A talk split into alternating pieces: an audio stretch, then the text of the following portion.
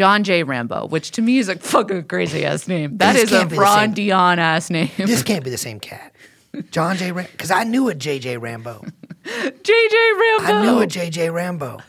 I knew I knew him at Studio That's awful. 54. Okay, he is a special forces veteran wandering the U.S. This would be in the mm-hmm. first film. He's a bum. He's searching for meaning after returning home from Vietnam. Now, Rambo, JJ, was himself tortured by the Vietnamese as a POW. He has like all the flashbacks to his torture. Mm-hmm. And oh, he's got his, you know, his trauma that he's working Just through. don't think about it. Um, that's kind of the inciting action of the movie. Ketamine therapy could have saved him. yeah.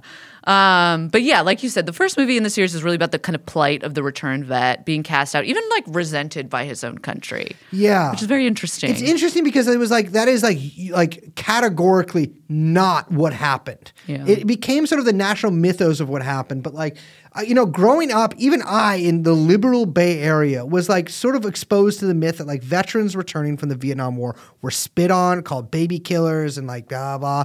Ken Burns repeats a lot of this in Yeah, his like. Vietnam War uh, documentary, which Ken a lot of problems with Ken Burns.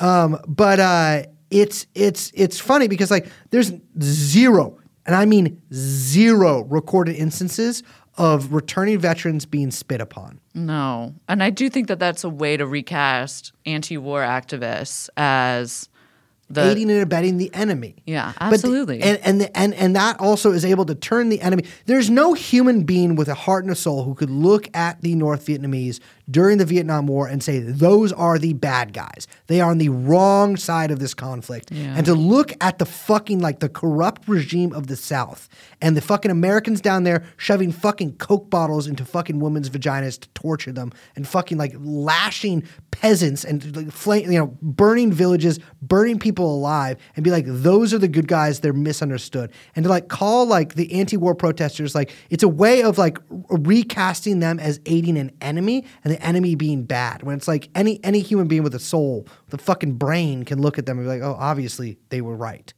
The North Vietnamese.